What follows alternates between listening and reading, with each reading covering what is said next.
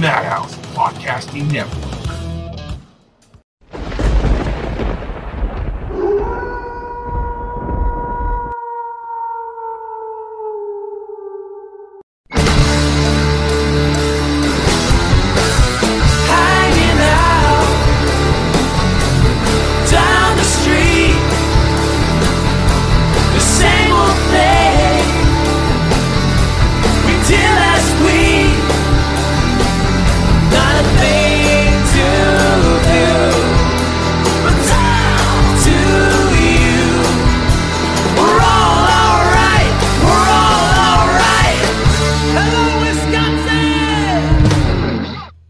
What is going on, ladies and gentlemen?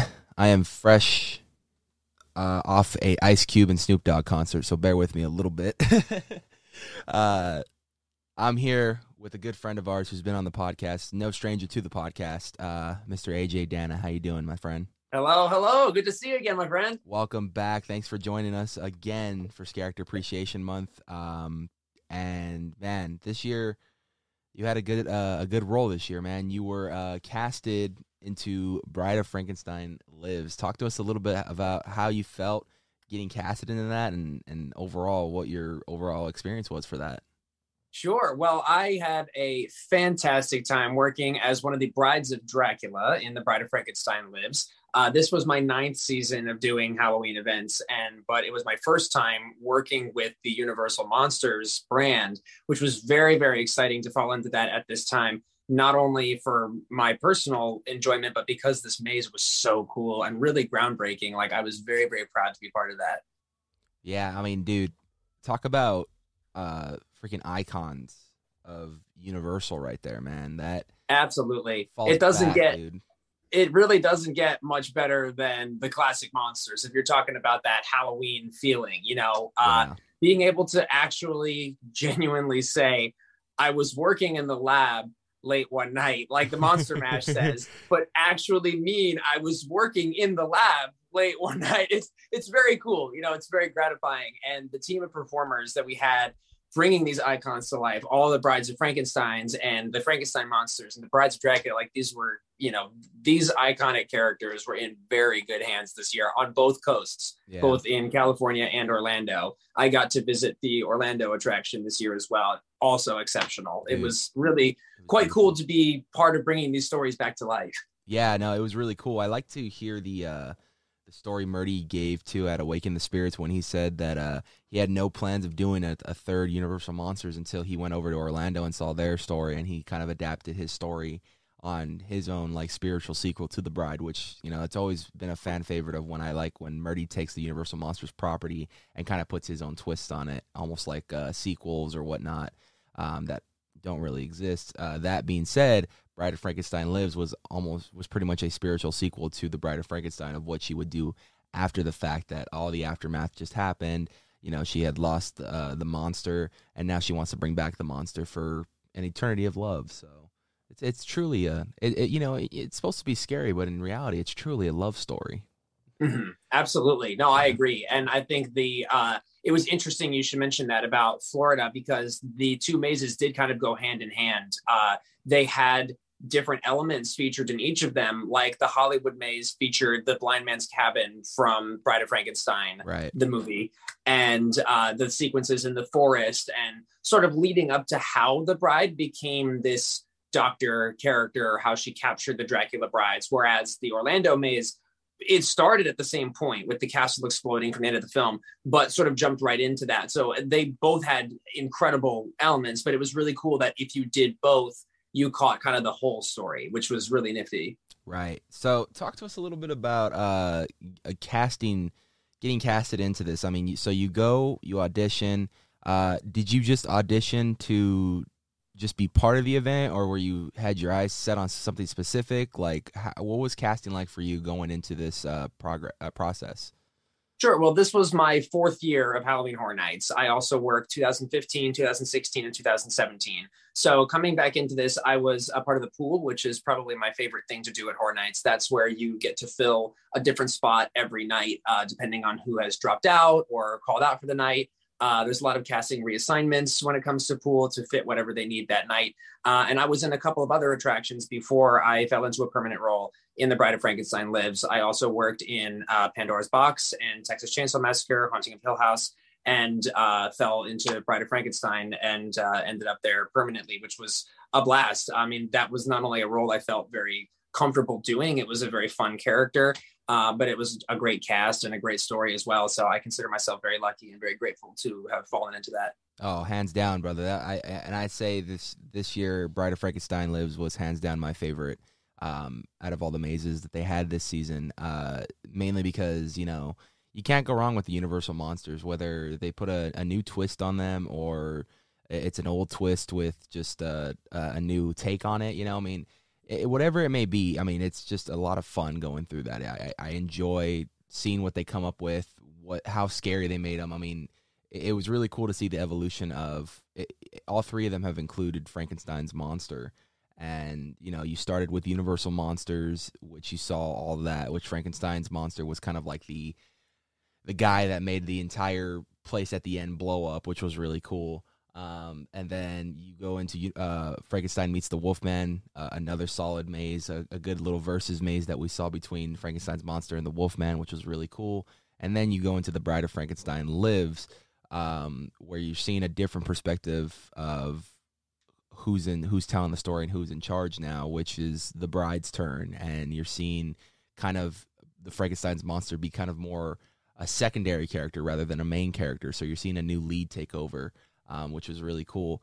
And then to top it off, you added the Brides of Dracula in it, who, after all this has gone down, you know, the Bride of Frankenstein has come up with this plan to bring back her, you know, her love, the love of her life, and she decides vampire's blood. That's going to be the key to immortality. And so you start seeing this story of her going on to this hunt, capturing the Brides of Dracula and all this good stuff. With all that being said, dude, you getting to play one of the Brides of Dracula. Where were you specifically set into the maze, or were you out in the scare zone? Like, how did that work out for you? So I started as one Bride of Dracula and then moved to a different one because, again, coming from the pool, it depends on which spots are available at certain times. I started as one of the blonde Brides of Dracula in the woods and in the cabin. And then the one that I took the permanent spot as was in the laboratory, in the cages, and in the feeding cages after the laboratory. And a fun fact for those who maybe don't realize, because you had to go through the maze a couple times to see, it was the same three Dracula brides appearing in different progressions throughout the maze. There was a brunette, a blonde, and a redhead. And so the three Dracula brides start, you know, pristine condition. They haven't been, you know, attacked yet by the Bride of Frankenstein. And then one of them gets a cross burned into her forehead and one gets stitches on her forehead. That's the one I was, the black hair had the stitches. Right. And then one gets, you know, staked through the heart. So throughout the maze, you see how the Bride of Frankenstein hunted these particular Dracula brides over the years to continue to drain them of their blood and finally captured them, kept them alive to take their blood. And then it was a really fun story to be part of. And I know what some of you are probably thinking. I will be here to clarify. All of the Bride of Frankensteins were women. Yes. And about 80% of the Brides of Dracula were also women. There was 3 or 4 men, male-identifying performers, including myself, with more androgynous bodies who could play both. But it was incredibly exciting to be part of a maze that was female-driven. These are super badass, you know, turning the tables. This isn't a Frankenstein maze. This is the Bride of Frankenstein. This is her world. She's powerful. She is fierce. And I absolutely love being part of that. Dude, shout out to all the women who played the bride. I mean, hands down.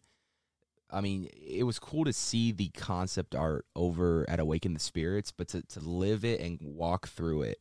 I mean, it was like literally bringing everything to life. Murdy and Chris and the entire team, they brought that story to life. And to see the amazing women they cast as the bride to further drive that story to life, it was incredible. I mean, they did a phenomenal job. So a big shout out to them because without them, it's just called It's just called Frankenstein Lives. Yeah. Yeah, that's true. Or if you take the whole Bride of Frankenstein, it's just called Lives. It's just called Lives. There it is. Not very exciting. Yeah. And a huge, huge shout out to our Scare Actor of the Year in the Maze, the real Sweet Spice, who was one of my Bride of Frankensteins in the laboratory. It was such a treat for me to not only work with these talented performers every night, but from the...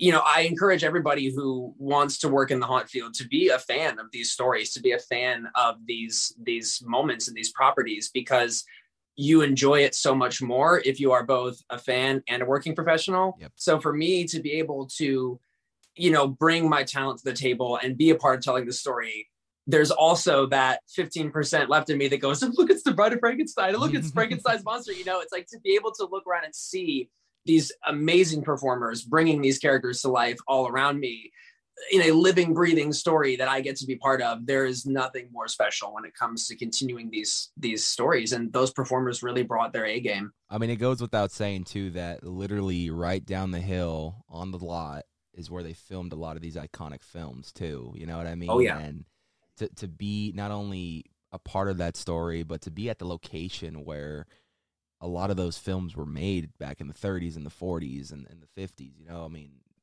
the sequels went on for until the 60s, you know what I mean? But oh yeah, to be part of that kind of legacy, to continue to keep the Universal Monsters alive and also immerse audiences into those stories. I mean, it's gotta be a huge, like you said, it's a huge honor. And then to work with a really talented cast who helped bring those stories to life along yourself. I mean, it is just, it's, I mean, as a guest perspective, I mean, I'm like a kid in a candy store, man. You put me into this maze and I'm just losing it. I'm freaking out. It's a fun time, man. I really do enjoy going through these Universal Monster mazes every single year to see what they can come up with next. And this year, I think this year so far, I mean, Universal Monsters was good, but this one is like neck and neck with that one. Like it's hard for me to choose a favorite because every year they've been so good, but like I really fell in love with the story and aesthetics of this one. I'm really resisting the urge to make a neck and neck pun about vampires. And it's funny that you should mention the fact that it's all like happening there on the back lot and how we're like continuing to tell the stories where they were told, because they're in a way, the Universal Monsters characters and their respective stories have continued to go on in pretty much every decade, whether or not it was as much in the forefront as it is now. You know, there were comic books and trade paperbacks throughout the 90s and the 2000s that were writing sequels to monster characters. In fact, I have right here a book. This was The Wolfman versus Dracula is an actual script that was acquired by Universal in, you know, the original Golden Age of Monsters that they were intending to make as a Technicolor monster film.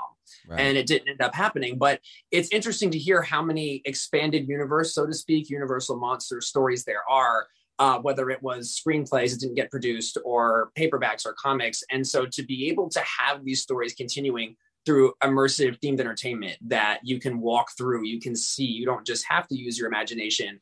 What a special way to be telling these stories, like in the place where the original Golden Age monsters were shot. I mean, the stories never died, but to be able to do it like this is just amazing. And it's also, the reason why I like Horror Nights bringing over the Universal Monsters to today's audiences is because there's a younger generation out there that go to haunt and whatnot that may have never even heard of these monsters. They probably know a lot of like the more of the slashers and whatnot, and you know, Michael Myers and you know, Leatherface and stuff. But a lot of people don't realize that if it weren't for these icons that started it back in the 30s, those icons wouldn't have spawned later on in like the 70s and the 80s and whatnot, because these are the ones that this was the really the start of the genre of horror. This is when horror started really coming up, and it wasn't really as what it is today, you know, as it is today back in the day. Like when these movies came out, this was a whole new genre pretty much being introduced to audiences, and to see this grow and to see this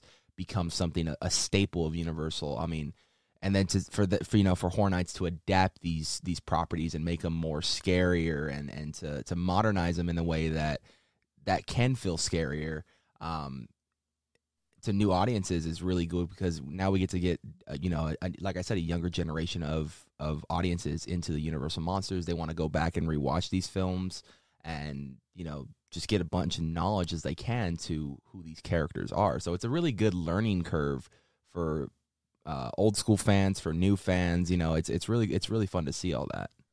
I absolutely agree. And I think characters like Frankenstein and the Bride of Frankenstein have become cultural icons. I mean, there are many people that will know Flathead, Bolt Screen, Lightning Bolt, Tall Hair. You know, they've become so iconic, but they have also kind of become removed from their stories. And because they do just kind of stand on their own as icons. So to be able to bring these very famous monsters of filmland, pun intended, to bring these famous monsters back into this environment where we can share them with younger viewers or younger audiences and introduce them to not only these characters as icons, but also the worlds they come from, the stories, the emotional background of why the Bride of Frankenstein is on her quest. You know, to be able to present the whole story is really exciting. And within the Universal Monsters world, they were one of cinema's first shared universes. Yeah. You know, prior to the boom of cinematic universe crossovers, the Universal Monsters were doing it all the way back then. I mean, even Abbott and Costello Meet Frankenstein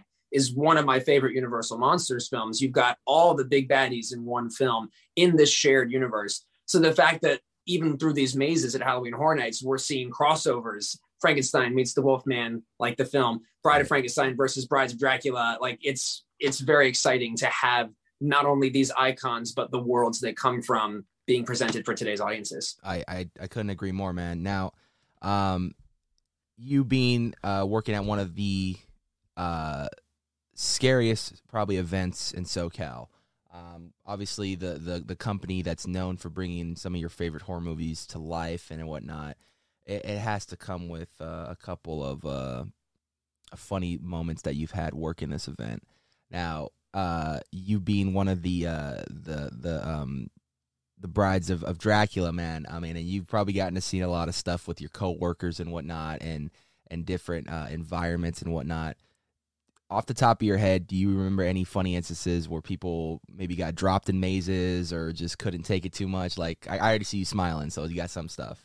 Oh, I definitely do. Something that was very educational about this experience, something that I encourage all male-identifying scare actors to try, is walk a mile in a woman's shoes, because you will learn so much about being a woman or what women have to go through on a daily basis, not only in the world, but in the haunt world especially. And watching the transition of how these scares were designed, of when, you know, you're a Dracula bride, you're in the cages, and it's almost a little more seductive. You know, they're looking at these brides of Dracula as, you know, very voluptuous, sensual creatures. And then you hit your trigger with the strobe effect and the scary sounds. These characters are sirens. You know, you see them and you think, oh, wow, they're so beautiful. And then and they attack. And that's when they rip your neck to shreds. And watching these men come through this maze and think they can just come take advantage of us, or they can, you know, touch us or make dirty gestures or faces at us, and then show that women and female characters can be just as scary as the slashers that we see in the 70s and 80s. And we can lash out and tear your throats out, and watch them drop to the floor, completely not expecting these female characters to attack them that way. That was a huge honor to be part of that. And watching my female identifying castmates go ham on these guys, like really scaring the crap out of all these completely unsuspecting guests. It was so much fun. Yeah, I mean, dude, I have to say, and I agree with you 100%, man. You look at a lot of the women in cinema, and the ones who've played horror icons, and, you know, you go back and you look a little bit. A couple I could think off the top of my head right now. Megan Fox's character in Jennifer's Body. Yes. Obviously an iconic film. It's become a cult classic, and to see her character, obviously someone who was misrepresented to be one thing, and then when it was come time to do a sacrifice, didn't work in exactly their favor, and the demon comes back for revenge, and it feeds and whatnot.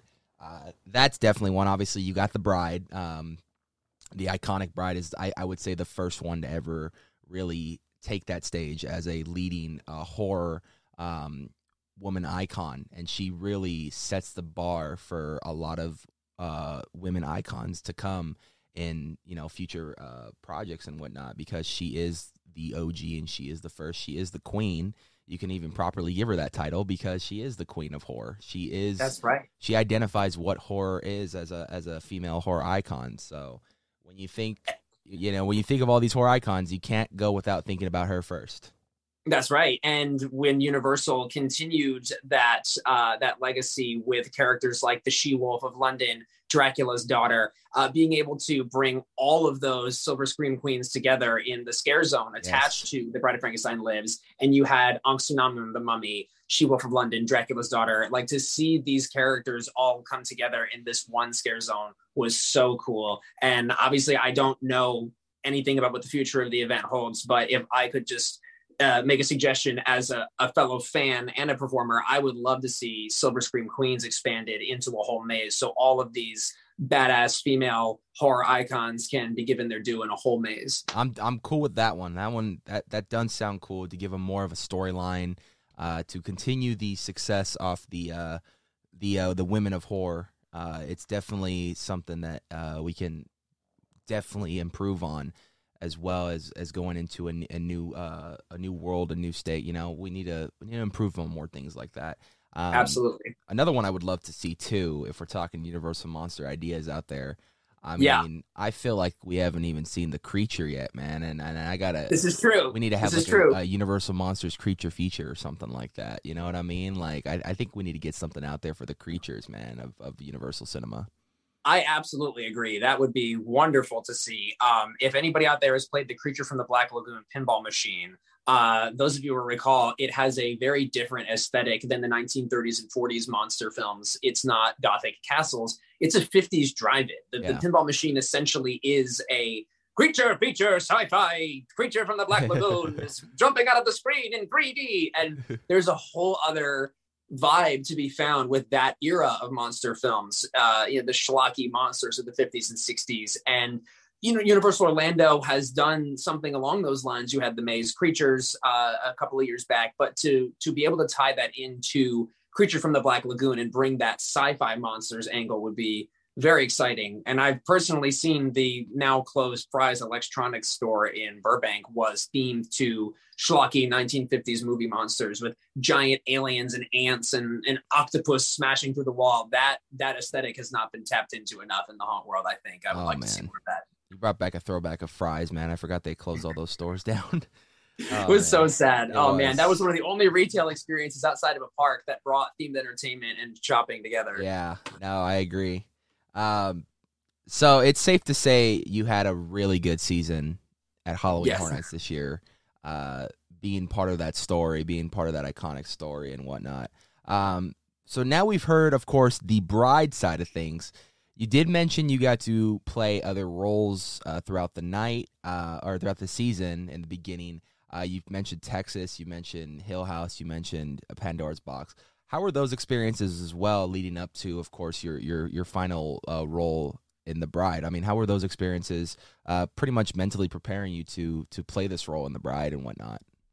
Yeah, that was a lot of fun. I had played Grandpa in Texas Chainsaw Massacre in 2016 and 2017 as well for a couple of nights. So getting to do Grandpa again for a night this year was a lot of fun. I have a lot of really good memories with my supervisors and my friends relating to the Texas Chainsaw IP. So that was, of course, a lot of fun. Right. And I played the basement ghost in The Haunting of Hill House, which was a lot of fun. Again, having seen both the Orlando and the Hollywood version of that attraction, it was nice to see the whole story. Right. And I also spent some time in Pandora's Box as one of the skeletons in the cages, which was a fantastic spot for dropping people. I mean, I've played 30 characters for Universal, and this was like top 5 for jump scares, which was amazing. So I had a great time doing that, and then that led to Bride of Frankenstein Lives, man. And again, to end it at one of the most iconic properties of Universal's cinematic history, man. I mean, such an honor right there. But to get to play all those roles leading up to that, that's just really cool to have you get to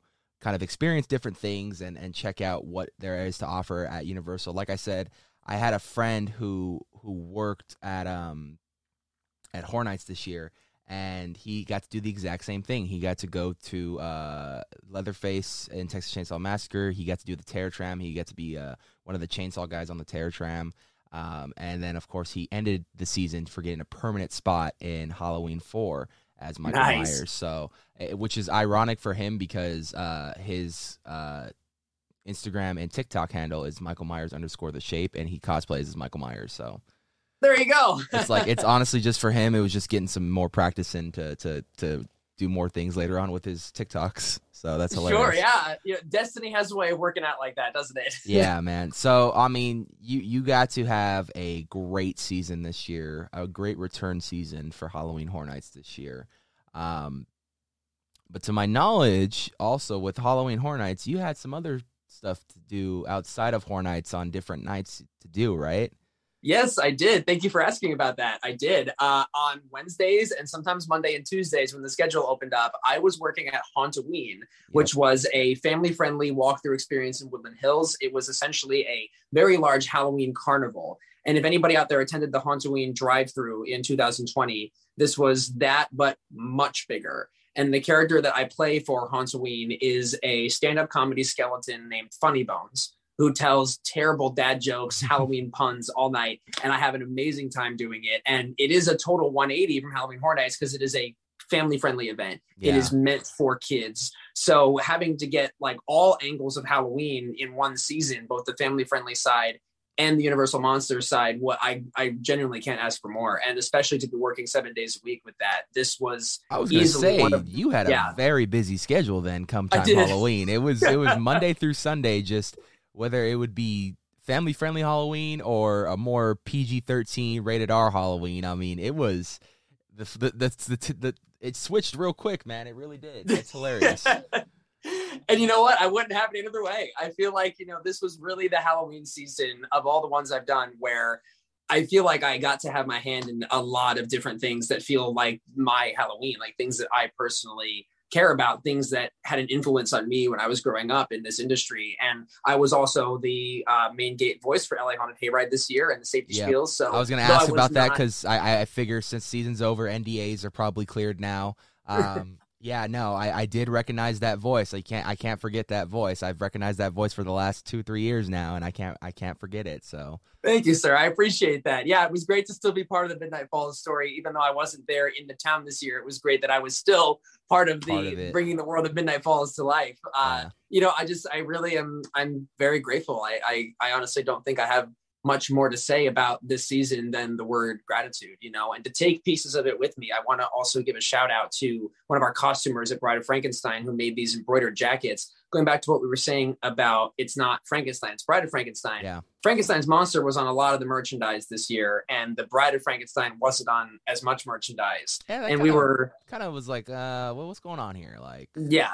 Definitely. We all kind of had that feeling of like, you know, and it was cool merch. Don't get me wrong, but it should have been the Bride. So for our cast and crew jackets, one of our costumers made these with the Bride of Frankenstein on the back, which has quickly become one of my favorite souvenirs. So thank you, Christiana. I can already name so many people who are going to be wanting that jacket so bad that don't work Halloween Horror Nights that are fans much like myself that just would love that jacket. Well, all I can say is audition for Halloween Horror Nights next year, and you never know what cast and crew merch you'll end up getting at the end of the season. Exactly. But, I mean, it's cool to see that you got to have different points of view for Halloween this year. I mean, obviously you grow up into the world of Halloween as a kid. It's more of the family-friendly side. And then at a certain age, you start hitting that point where you want to see more violence and gore and whatnot in Halloween, specifically with horror movies and whatnot. And to see you get to work about, you know, 3 or so days doing a family-friendly event, kind of entertaining children, entertaining families, and then to go 4 days at a different event and kind of, you know, turn off one switch and flip on the other and scare the hell out of audiences, that is awesome, man. To see you go from a family-favorite character to a terrifying character, the acting chops are there, man. He could just turn it off and on like that, no problem. Oh, I appreciate that, my friend. And truly, it was an honor to get to do it because, you know, Halloween is so special in each phase of your life. I actually heard a conversation with Michael Dougherty, a buddy of mine who directed the movie Trick or Treat. Right. He was doing a Q&A at the Egyptian Theater, and he said the point of the film Trick or Treat is to show that Halloween changes throughout your life. You start with a certain type of Halloween when you're younger, and it's magic and candy. And then sometimes people who are teenagers, it becomes partying and exploring the naughty side of things. And then as you get older, you experience Halloween from a parent's point of view, and you get to see it through your kids' eyes. And then sometimes people are older and they're tired of Halloween. That's Mr. Krieg, you know, all these mischievous kids. And it's funny because this Halloween season was very much like that for me. You had both the young phase with the children and the magic and the candy, which is still how I see Halloween too. So yep. To have that and then go to the scarier, gorier, you know, classic monster side of things was very special. And, you know, to have that kind of range in one season is something that I don't take for granted. And speaking of things I don't take for granted, big shout out to you and the Knights of Horror podcast for having an appreciation for what we do as performers, you know, to have Scareactor Appreciation Month to, you know, really celebrate, you know, what it takes to be a scare actor. Like, that's why I consider you not only an exceptional podcaster, but also my friend, because I think you understand this from a nice perspective. So thank you. Making me feel all kinds of things right now. Come on. No, we appreciate that, man. We've always said, and we've heard some really... we've heard stories, trust me. I mean, the main part of this podcast is to appreciate the monsters. This is not about us. This is about your guys' stories, your guys' experiences, and whether they'll be, because you're going to hear a mix of emotions throughout these podcasts. Like I told these characters, like, if whatever they need to vent out there, I mean, don't hold back, you know, have at it. I've heard some really, really sucky stories from experiences from scare actors that you'll hear, or you've already heard, because that podcast probably already out. You'll hear some amazing stories. You'll hear some great stories. You'll hear some, you know, it's not, you know, some sad stories, some different. It's a mix of emotions with these. Basically, these podcasts are for you guys to come on and seriously just vent about your haunt season, because I want to hear it. I want to just try to send a message out there, whether it be have a good time, don't touch scare actors. That's obviously the biggest one. Be responsible if you decide to drink, be responsible about it. You know, just so we could preach these messages. And my buddy put it great yesterday. She told me what we're trying to do here is normalize Halloween and not make it for just the Halloween fans, but for everyone to listen to. That way they want to audition for these events. If they want to learn more behind the scenes about these events through specific characters, they can watch these podcasts and learn and educate themselves and enjoy them, because that's what they're for. They're for you guys. Absolutely. They're not for us. You know, we want to hear your stories. You already know our story. Now it's time to hear your guys' stories. Well, I appreciate that, and I also agree, because, you know, to be able to understand and respect that beyond these characters that we see in the streets and the mazes are people, and I think the more both the public and themed entertainment enthusiasts come to realize that, you know, behind every scary monster is somebody who maybe works with kids, or somebody who is a firefighter. Like, people come from all walks of life to come gather around Halloween performing every year at all of our respective events. You know, we're all one team. We all leave our normal lives behind for a month to do this. And I think there is a certain level of art to that. Like, there's a special magic to that right. All of these people from all walks of life bond over this one very special magical thing. And so to have anybody out there who's willing to listen, to hear our stories, you know, where we come from, why we do what we do, why we're here, and not only to scare the hell out of you, but to become a part of a family that gets to do this every year, that really means the world. Thank you. Also, anyone out there, need some casting for anything, AJ is a legitimate actor, so if you ever need to cast him in anything, I guarantee you he's not going to let you down. I appreciate that. You got to promote the work out there, man. You got to get it out there. You got to get the name out there. But no, AJ, you are a very talented actor. I've gotten to see all aspects of what you do, from voice to in-person to scaring, whatever it may be. You know how to bring the story to life. Very talented actor. Which obviously leaves the question, we have been hearing some rumors of, not really rumors, actually. It's kind of been confirmed by them, but Horror Made Here might be returning 2022, which begs the question, are you already deciding where you want to go next year? Do you already have an idea in mind, or are you kind of one that just rolls with the flow? Like, are you going to kind of just go wherever fate leads you to? Well, you know, at this point, first of all, thank you. I want to say thank you for those very kind words. As a working actor, it is very hard to determine ahead of time where I'm going to be for Halloween and what sort of availability conflicts I might have with other projects. I do voiceover work and television work. So it is kind of hard to be able to tell at this point in time. I have not heard any rumors about Horror Made Here yet, but that's good to hear because I worked for Horror Made Here. For those who don't know, I worked at Warner Brothers Horror Made Here in 2018. I played Patrick Hockstetter, the bully from It and the It Maze, and I had a fantastic time. Whether or not I would be able to return to one of those events, I'm not too sure, but I do perform a lot more immersive theater work now, like through the Mad Cat Motel and the Stranger Things Drive-Into experience. When both of those attractions were open, I worked there. I'm currently working on an immersive holiday experience in Pomona. And I feel like we're getting a lot of immersive horror attractions that are really starting to come to the forefront, stuff like Delusion. Wait, and, you did, hold on. I got to pause it real quick. You did, sure. You did Stranger Things? I did, yeah. I went like opening freaking weekend, bro. Who are you playing? I was in the Starcourt Mall section as the photographer for the Hawkins yearbook. Hi, everybody. Okay. Oh, your hair looks so great. I remember you from 1983. So glad you lost the mullet. Let's take your photo. I did that. That's awesome, bro. Thank you. Yeah, that was a fun experience. And it was a fun experience for me to work, too, because it was talking about people, you know, being able to step into stories. The Stranger Things Drive-In was an amazing experience for audience members to immediately get on the same page. We're here for the Hawkins reunion. We've got, like, our car is decorated for Stranger Things. We're wearing 80s clothes. Like, everybody was on the same page that we were going to step into this incredible world. And I loved being part of that. And to be able to talk to people, you know, face-to-face, that's work I love doing. So yeah. At this point in time, can't confirm or deny where I'm going to be because I also don't know, but I will be continuing work where I get to have interpersonal interactions most likely throughout the next year because that is a specialty and a genuine joy of mine. That connection of storytelling, I love doing that. Yeah, bringing the story to life is honestly one of the most important things for me, at least, just to be immersed into something. And that's why I like going through mazes. I like storytelling. Knott's is one of my favorite events to tell a story, to hear different stories and whatnot at different events is truly a blessing because I get to be immersed into those stories and kind of be your own kind of character, your surrounding character around these main characters, which is really cool. Absolutely. And you attended the Universal Orlando Halloween Horror Nights this year, didn't you? I did. A lot of fun. I really enjoyed it. It was the first time ever at Universal Orlando in general. So I got to experience the daytime theme park, got to experience it at night. Such a great event.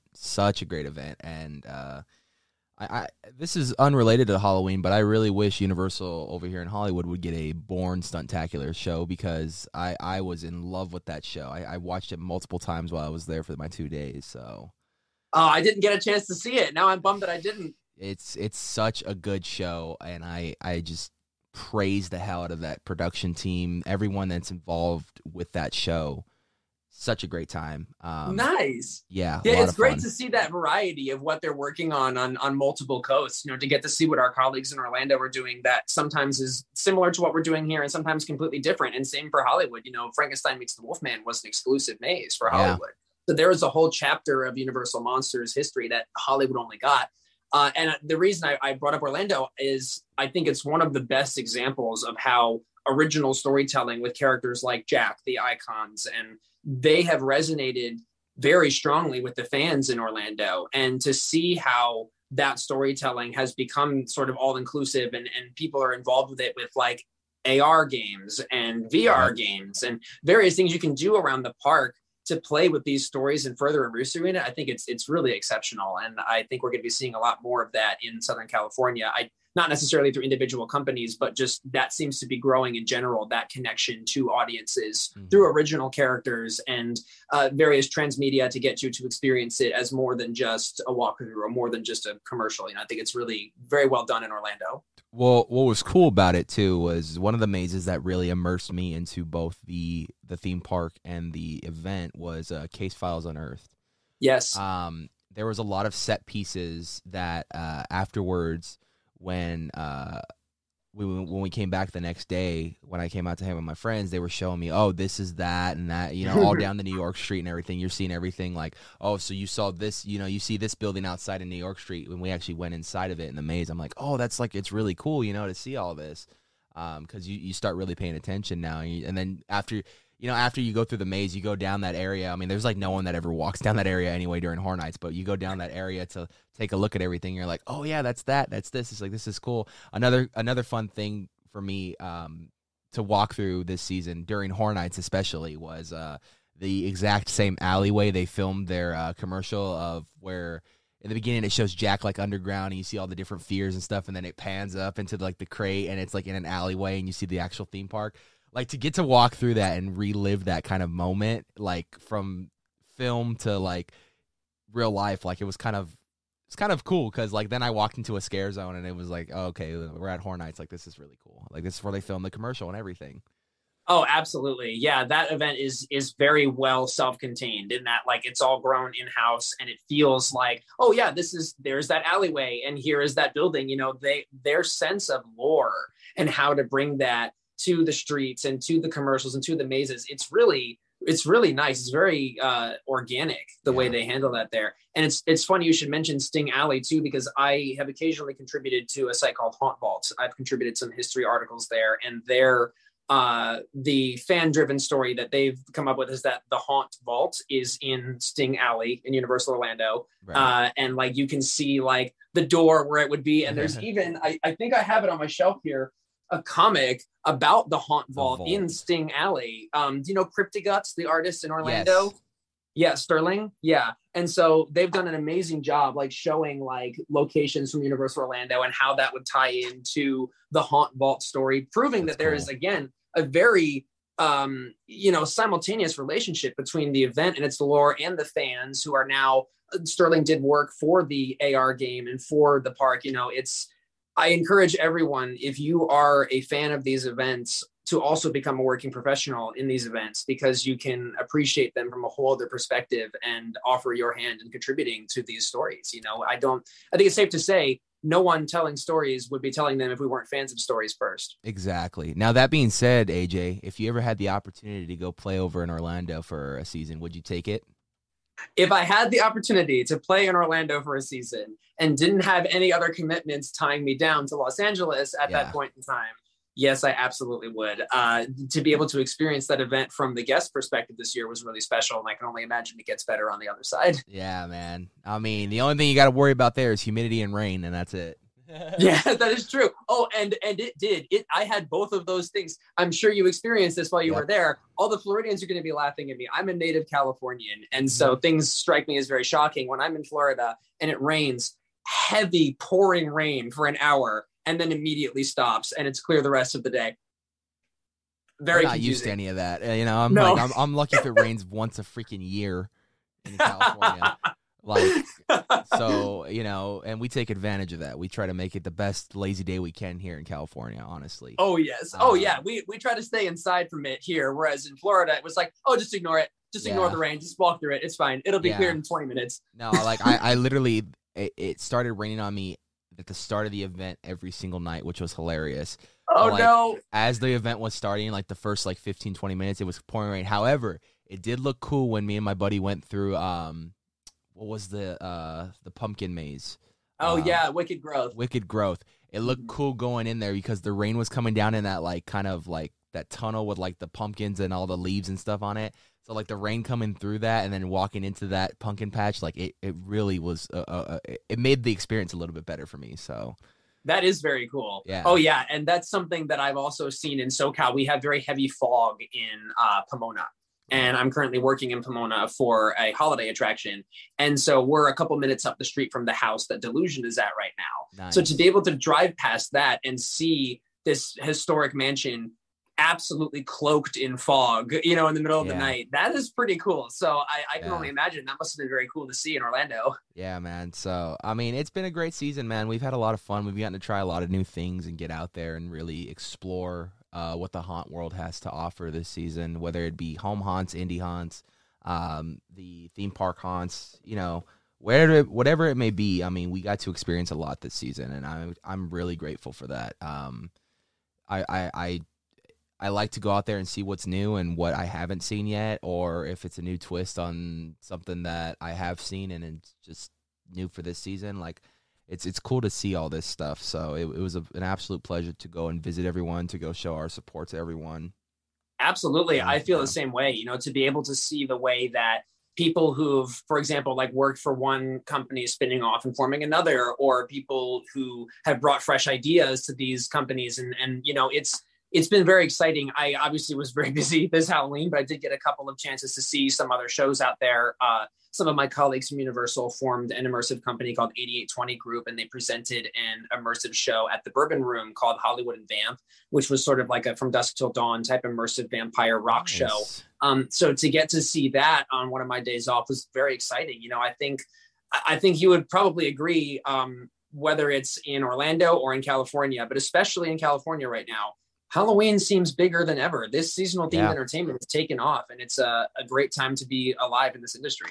It really is. It seems like every single year here in SoCal, like there's new events popping up, new experiences, everything. They really want people to experience Halloween to its fullest. And I feel like you don't see that as much with a lot of other seasons. I mean, Christmas may be the second biggest compared to Halloween attraction-wise, but I feel like a lot of the times, like other seasons, you're not getting to see as much that Halloween provides, you know what I mean? Because everyone knows how to tap into that horror vibe and make people feel uncomfortable or, you know, scared or whatnot, or have a good time in general. Like, that's what they're trying to tap into, those senses and whatnot. So absolutely. And it's a variety. It's sort of like Halloween is literally what the Cabin in the Woods was presenting, how it showed all of those possible different outcomes of horror that you could come into. You know, there's a lot you can do with Christmas and a lot with the holidays around that season that you can also celebrate and showcase, you know, cultural differences and lights. And I like that we're seeing more of that variety in the holiday season now.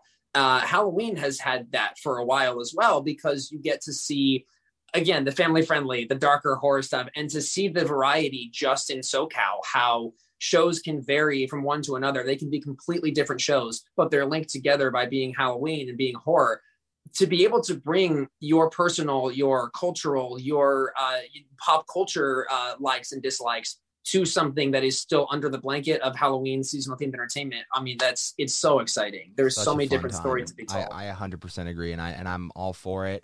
I'm all for just having more Halloween things to do, because it gives me more opportunities to experience new things and become maybe potential fans of things for the future. No, I am hoping, I don't know if I'm going to be able to get to see Delusion this year, but I really wanted to. I think that is a fantastic idea for immersive theater.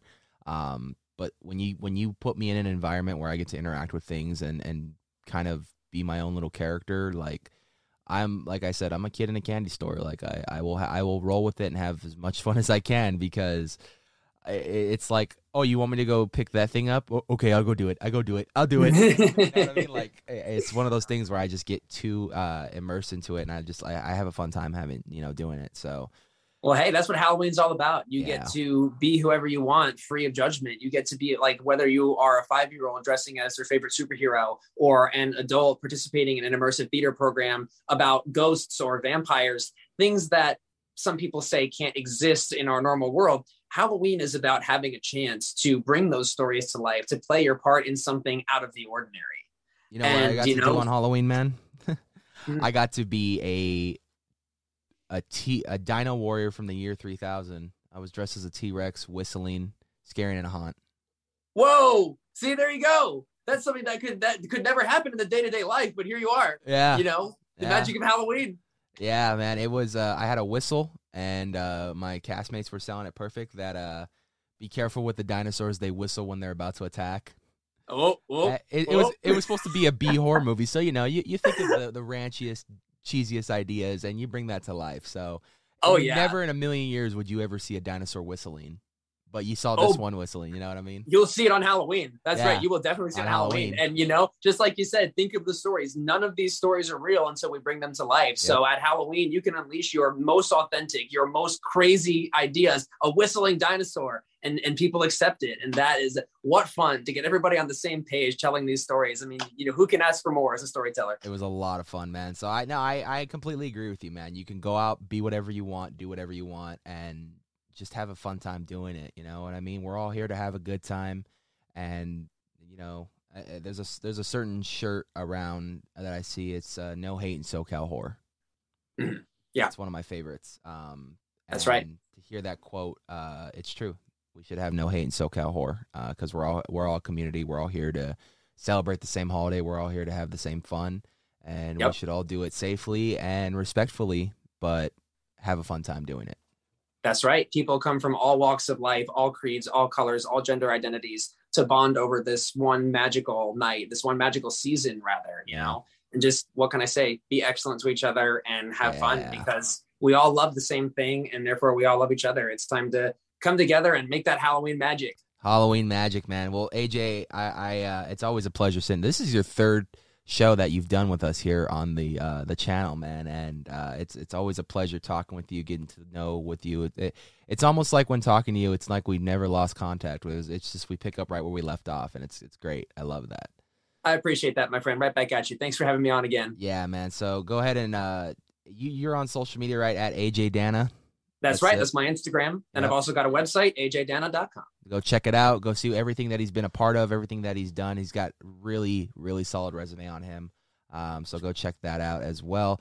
But we want to thank AJ and other monsters who got to play monsters this season, like AJ, for bringing the stories to life and immersing us into these worlds, because without you guys, Halloween, I mean, there's and don't get me wrong, it's not just scare actors. There's tons of people behind the scenes that we don't even have the pleasure of getting to interview yet, because I'm trying to work in that field right now. I want to get more people behind the scenes, but until that time comes, I mean, there's tons of people behind the scenes, makeup artists, maze designers, storytellers, audio, lighting, effects, everything, production designers, everything that goes into the final product that leads up to what you see opening night. These guys work day and night, blood, sweat, and tears to put all this together, and we thank all of you for that. But I have to say, the ones who end up giving us the final story and the ones that we get to see out there are, of course, the monsters, and we owe it to them to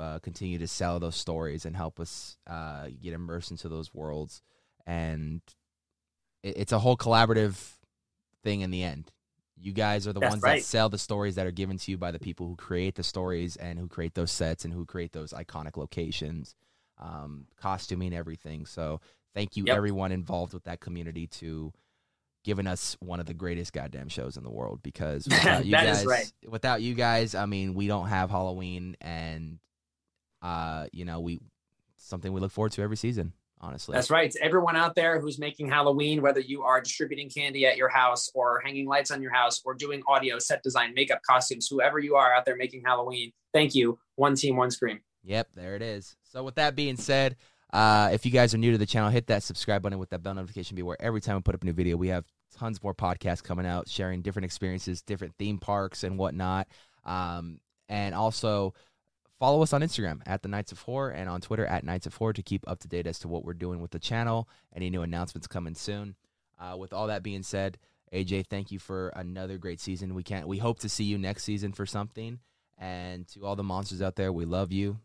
This podcast is all about you this season, and we want to continue the love and spread the positivity of Halloween, even though we're approaching Christmas. You know, it never ends for us here at the Knights of Horror. So with all that being said, we love you guys, and we'll see you guys next time for another podcast. You're moving into a dimension of